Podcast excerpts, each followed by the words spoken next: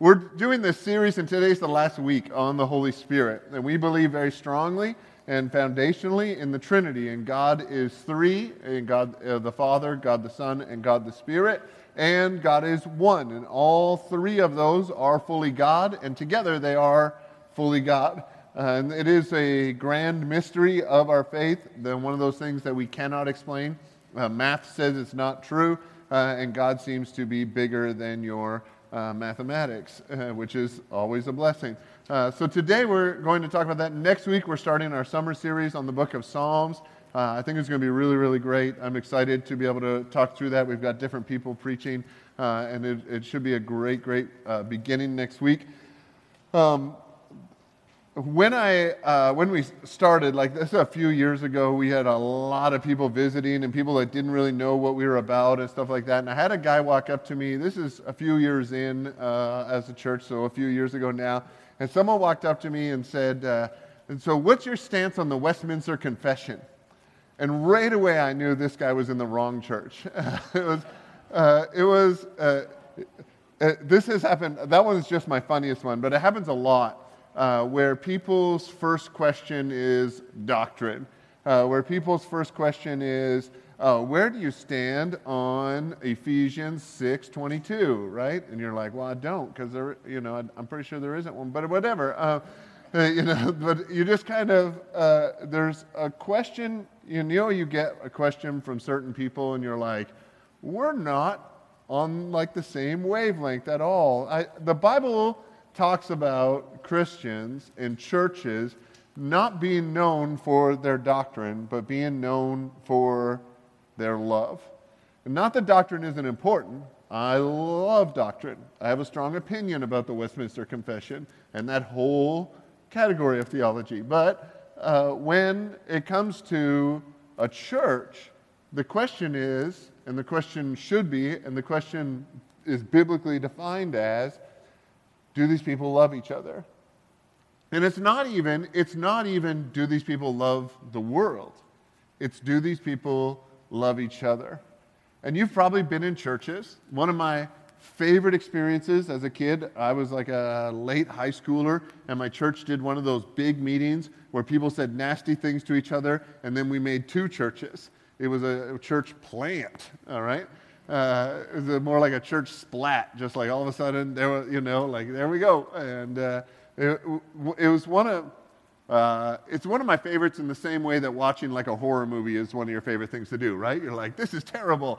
Oh my gosh, it's really happened. Like, you know, like you're in that thing. And people uh, sometimes react to things or experience pain in their lives. I talk to people who don't uh, like church and a lot of times, the God that they describe is not the God that I believe in either.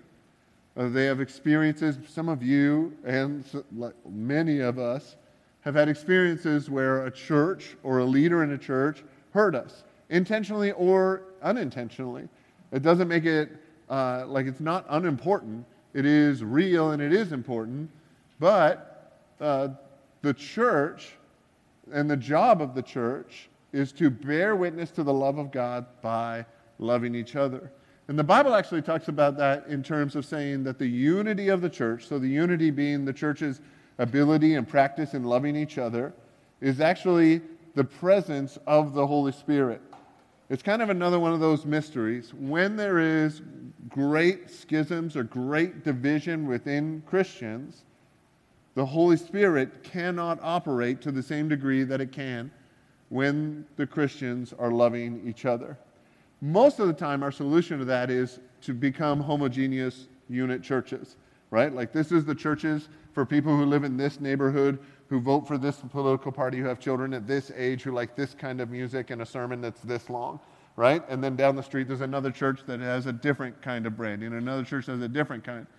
The greater challenge is to bring in a church of people who have uh, different viewpoints on things but still love each other. And the greater challenge becomes a greater witness. There are people in this church that cannot believe you voted for who you be- voted for. uh, they cannot believe you didn't vote. And you can't believe they did and didn't write in the queen, right? Like, I like to bring that example up because I don't get a vote anywhere on this planet. But uh, Canada doesn't allow votes for people who aren't residents. So I, I'm, I believe in democracy, but apparently I don't participate. So I believe it in the same way I believe in dieting. So um, y'all laughing with donuts on your lips there. All right. So the, it's, it is always the life of the church that best expresses who God is, much more than the doctrine of the church. To be really good at just one thing, we would prefer to be really good at loving each other than really good at doctrine, than really good at uh, like setting parameters. We would prefer to be really good at loving each other. In the scripture, there's a guy named Paul who was the like uh, expansion leader of the very early church, and he wrote uh, five letters to a church in Corinth. Uh, the church in Corinth, two of them are in the Bible.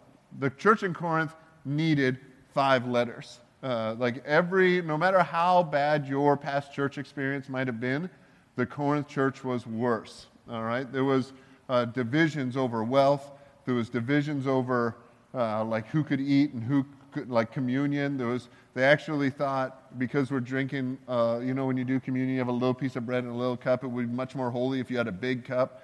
And so they were taking selfies and getting a little bit tipsy during communion because Holy Spirit, right? And, and, uh, and so Paul had to come in and say, You're kind of taking this great thing and going the wrong direction with it. Uh, you don't want to be doing that. Uh, it took five letters over and over. And they wouldn't write emails, they couldn't call, so letters were how they did things. And his letters were also long. If you read through the New Testament, there's a lot of very small books. First and Second Corinthians are very long books. And so we're going to talk in Corinthians today because Paul talks about that expression of unity and the relationship that the Holy Spirit has in the expression of unity in the local church. Uh, so, so you understand the context, 1 Corinthians, the first letter that's in the scripture, um, is actually chapter 12 and chapter 14 are about spiritual gifts, uh, which we're going to talk about a lot.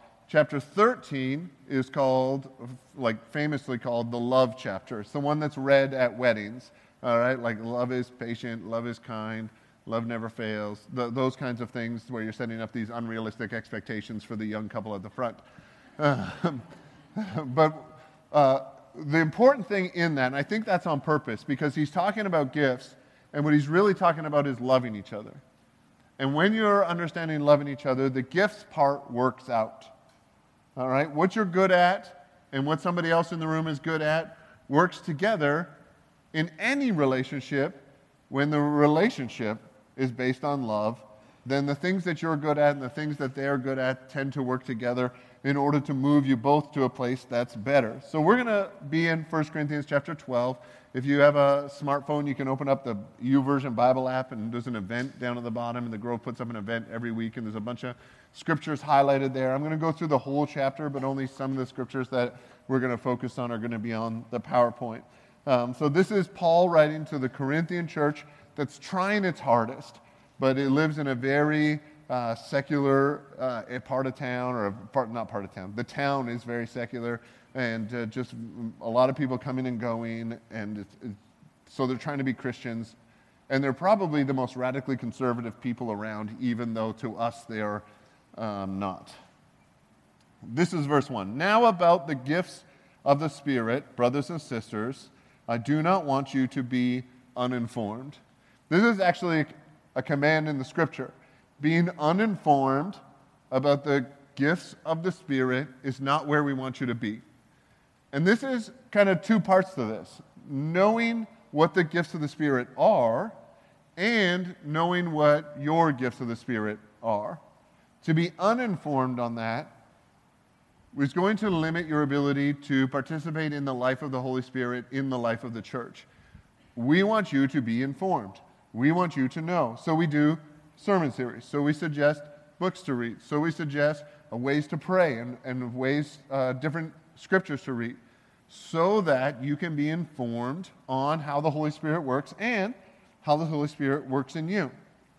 So I do not want you to be uninformed. Then he goes on, and one of these words I can't say right, so we're going to go right by it. Uh, you know that when you were pagans, somehow or other, uh, you were influenced and led astray by mute idols. Therefore, I want you to know that no one who is speaking by the Spirit of God says, Jesus be cursed. And no one can say, Jesus is Lord, except by the Holy Spirit. And then he starts talking about gifts, and this will be on the screen. There are different kinds of gifts, but the same Spirit distributes them. There are different kinds of service, but the same Lord. There are different kinds of working, but in all of them and in everyone, it is the same God at work. Now, to each one, the manifestation of the Spirit is given for the common good. We'll stay here for a second. If you see, there's a pattern here, right? There are different, they're different, they're different, which is a common way of writing uh, for Paul when he was writing to people in the early first century or the very, very early church. Uh, and so when he's writing, he says there are different kinds of gifts, there are different kinds of service, there are different kinds of working. What he's saying is people are good at different things. And there's a variety at how good they are at the different things. There are some killer preachers, and there are some terrible preachers. But if that's their gift and that's what God's called them to, you are to do it right? Now, if you're terrible, terrible, terrible, you might want to wonder maybe that's not your gift, right? Like if you're, some people have a gift of working with children, some are terrible with children. And so maybe it's like, eh, maybe, that's, maybe it's not just you have a small gift, maybe you've got no gift, right? Like in that area. Uh, but there is this different kinds of gifts, different, different, different, different distribution, different dynamic, different um, size, and different effect and different impact in the world around you. Yet, there is something the same about all of them. The same Spirit distributes them. So the same Holy Spirit that made someone awesome at something up front that's super shiny and sexy, and you're like, that's just so killer, the same Holy Spirit works and gifts the person who works behind the scenes with a gift of mercy or a gift of serving or a gift of hospitality. It's the same Spirit, it's the same Lord. It's the same, like in all of it, it's the same Spirit of God at work. And the point of all those spiritual gifts is this verse 7 to each one, the manifestation of the Spirit is given for the common good. What that means is when you use your gift, it's actually a manifestation of the Spirit, which is kind of a huge Bible word for saying it's like evidence of the presence of the Holy Spirit. When you are doing the things that God has gifted you in, it's actually the Holy Spirit showing himself through using your gifts for the common good. What this means is, uh, like, this needs, this needs to be very direct. There are no gifts that are meant to serve the people with other gifts. So there isn't like a hierarchy of gifts where, uh, and this is the way some churches work. Pastor has these dynamic gifts. We all work to support pastor, right? That isn't what the scripture teaches. The scripture teaches that the pastor is serving some common good, and we are all serving this same common good. And as a community or as a church, we're all moving forward into this thing. If you're in, ever in a situation or in a relationship where you think your gifts are meant to serve the other people in that relationship, you can end up in a, in a situation that's imbalanced at best, abusive at worst where you start to wonder, well, I'm only here so that that person can shine, or so that that person, not shine, because some gifts are shiny, some aren't, and according to our culture. But uh, what we're, if you're serving someone else instead of serving the common good, then you're mismanifesting, that word has never been said, the Holy Spirit. you are trying to have a manifestation of the Spirit, trying to have an experience of God working through you, but you're kind of off just a little bit. And if you're off just a little bit, after a long distance, you end up off by a lot. Uh, then he goes through this great example that I'm, I'm going to read through. It says, To one, there is given through the Spirit a message of wisdom. So some people are able to say things that are wise. To another, a message of knowledge. So some people are smart uh, by means of the same Spirit. And so if you get your report card and your parents are like, what the heck? You'd be like, spiritual gifts, mom. I'm just, I don't have that one. That will not work for my kids because I know the theology behind it. Um, to another, the message of knowledge by means of the same Spirit. To another, faith by the same Spirit. To another, gifts of healing by that one Spirit. To another, miraculous powers. To another, prophecy. To another, distinguishing between spirits, knowing people's motivations. To another, different kinds of tongues or languages. And to still another, the interpretation of tongues or languages. And all these are the work of the same Spirit. And He distributes them to each one just as He determines. Let me read that last thing again.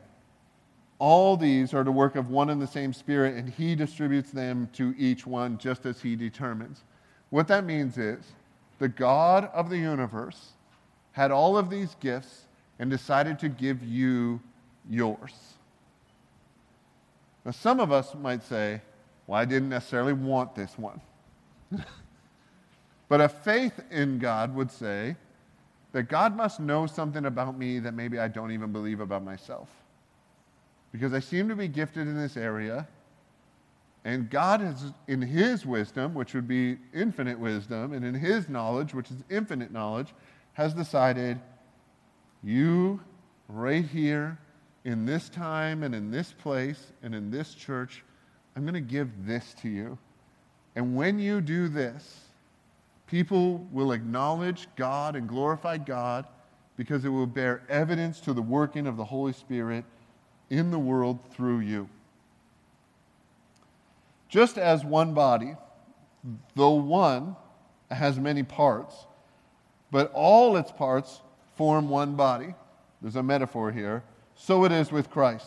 We were all baptized by one Spirit to form one body, whether Jews or Gentiles, slaves or free, which were the major social barriers in that culture.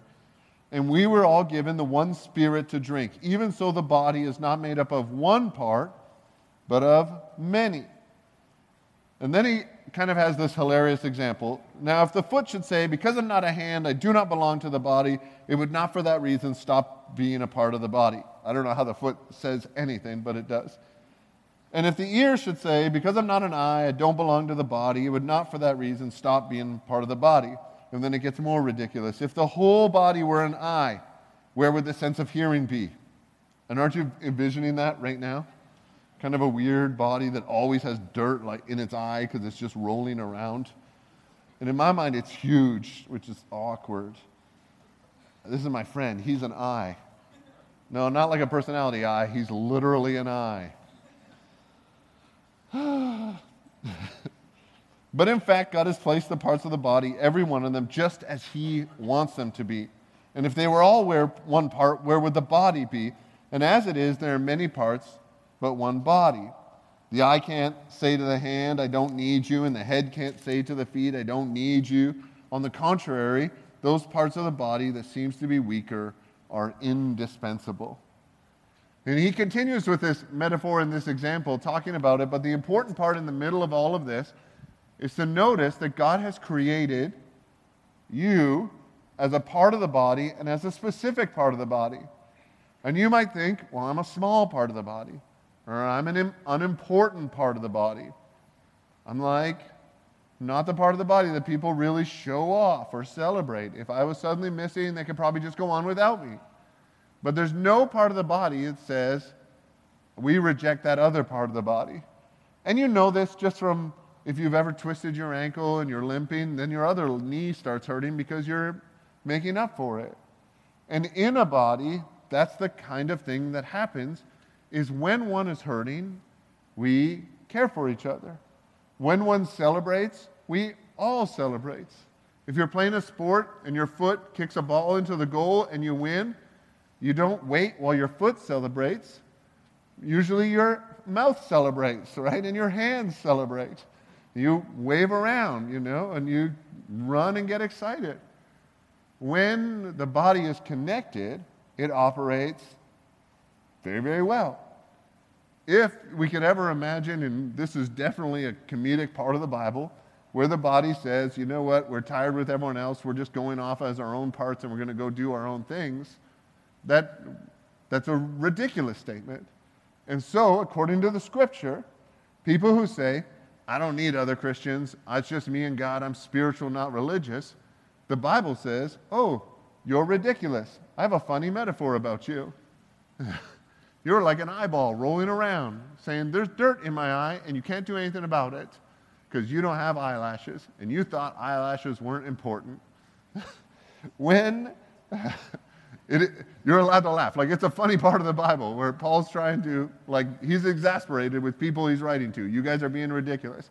There's also the way the grove fits into the larger body. We're a church that behaves in a certain way, that participates in different things in our community, and that doesn't mean that we're separate from the other churches in our community. We're a part of the larger body. And so there's other churches in town that sing different songs or serve in different ways, or, God forbid, think different things about the Westminster Confession. And we participate because that was a joke back to the beginning, but you were busy with your donut. You're like, I don't know, what's he talking about? but when, when we participate, we understand we're gifted like this, you're gifted like that, that you, maybe there's other churches that are very large, and maybe there's other churches that are very small. And God never says small parts of the body are bad and large parts of the body are good. He, he would say that all those parts work together, and they're gifted in the way that I'm gifting them. And then it works in a global sense, where the church in Albany, or the church in the Western United States, or the church in the whole Western world seems to be gifted in these ways, seems to have these manifestations of the Spirit, and maybe the church in South America or the church in Eastern Asia is different. And that doesn't make one better or one worse. And that's a difficult thing for us to think because we like to think that our way is somehow better. Our way is better for us because God has gifted us to follow Jesus in this way. God has gifted them to follow Jesus and manifest the Spirit in different gifts and different talents and different abilities. And it's actually a really beautiful thing when the church and the body is seen as much larger than it actually is. It's also a very complicated thing.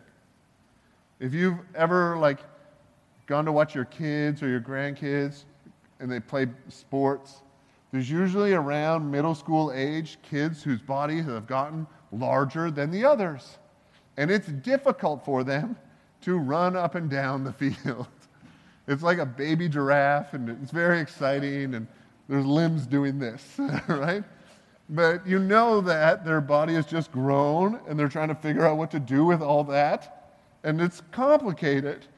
And instead of wondering, oh my gosh, I hope they learn to run better, we glorify God, and we're like, look, that's what the church looks like.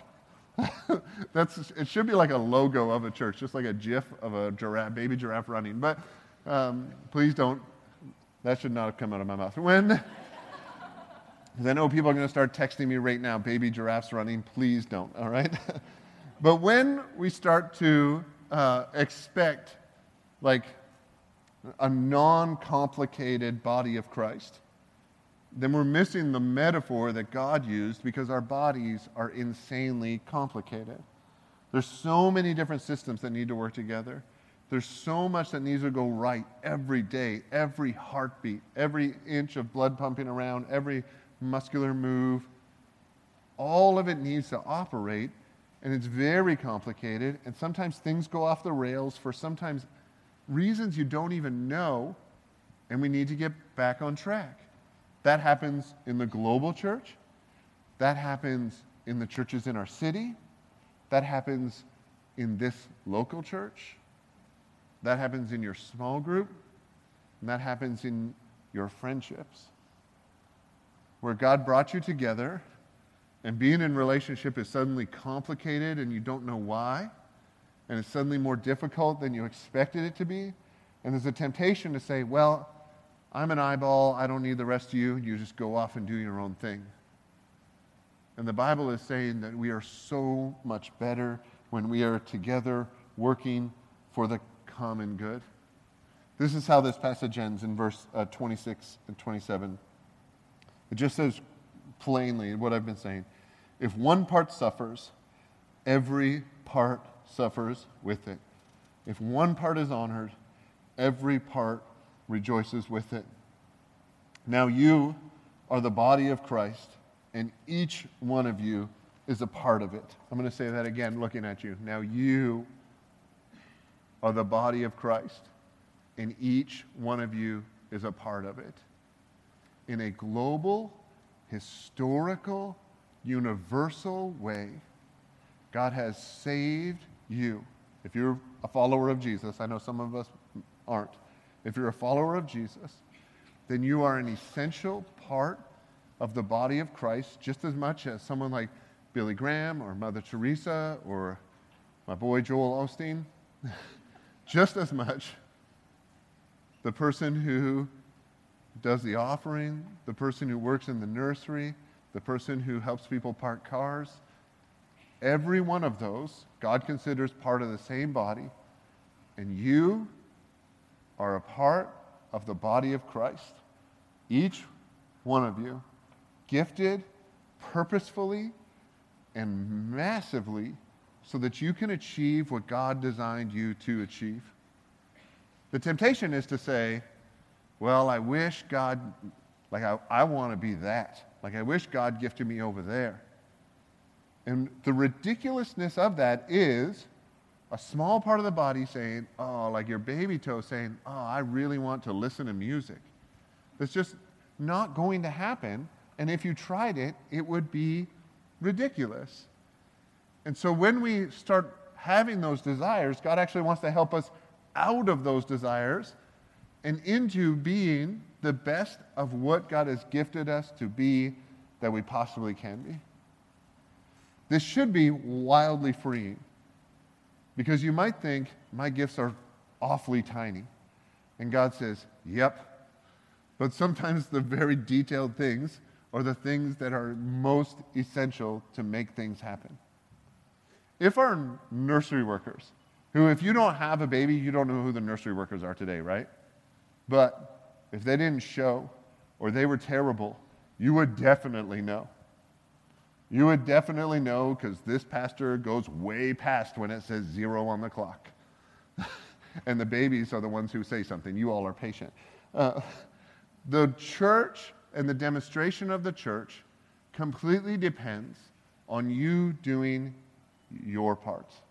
Not to support the parts that are showy or the parts that we see, but so that all the parts of the body can move towards something that is in the common good as we serve each other and move forward into the destiny that God has for us.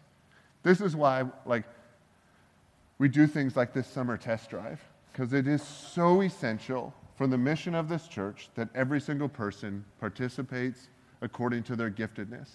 It is a failure of the church if 20% of the people are doing 80% of the work. And it's not a failure of the church organizationally, it's a failure of the church in the manifestation of the Holy Spirit. Meaning, we're limiting the work of God among us if you're trying to avoid participating.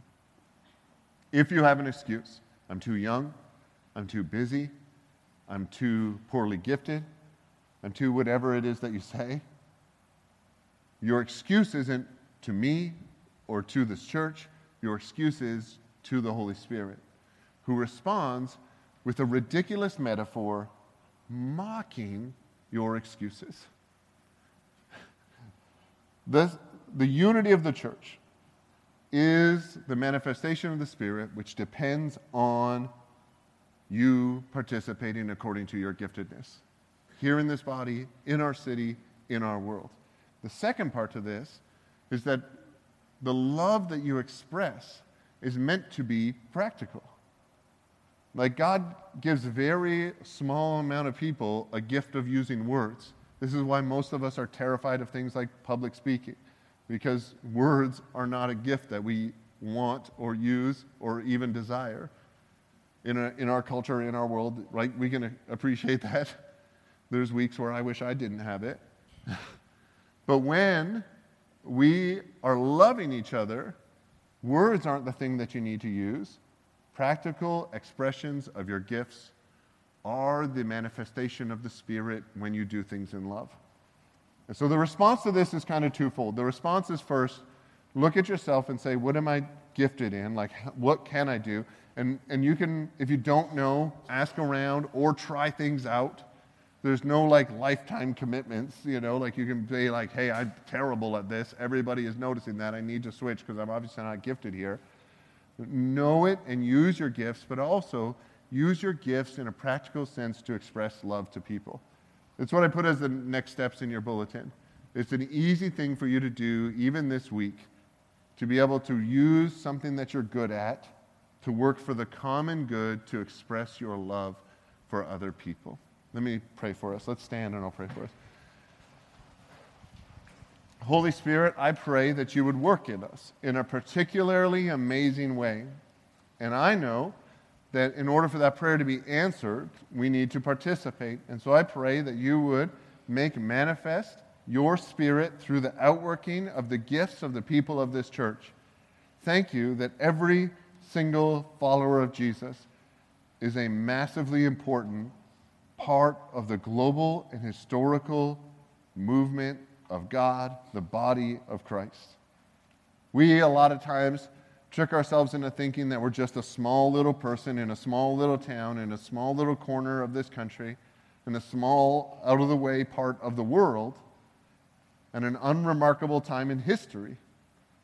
And yet you see us as essential for what you want to do in this time and in this place. We are grateful for the faith you have in us. We are intimidated by the task ahead, and yet we are excited that the filling of the Spirit in our souls and in our hearts will move us forward into the future that you have for us as individuals, as a church, as a city, and as a world. May your Spirit move today. Amen.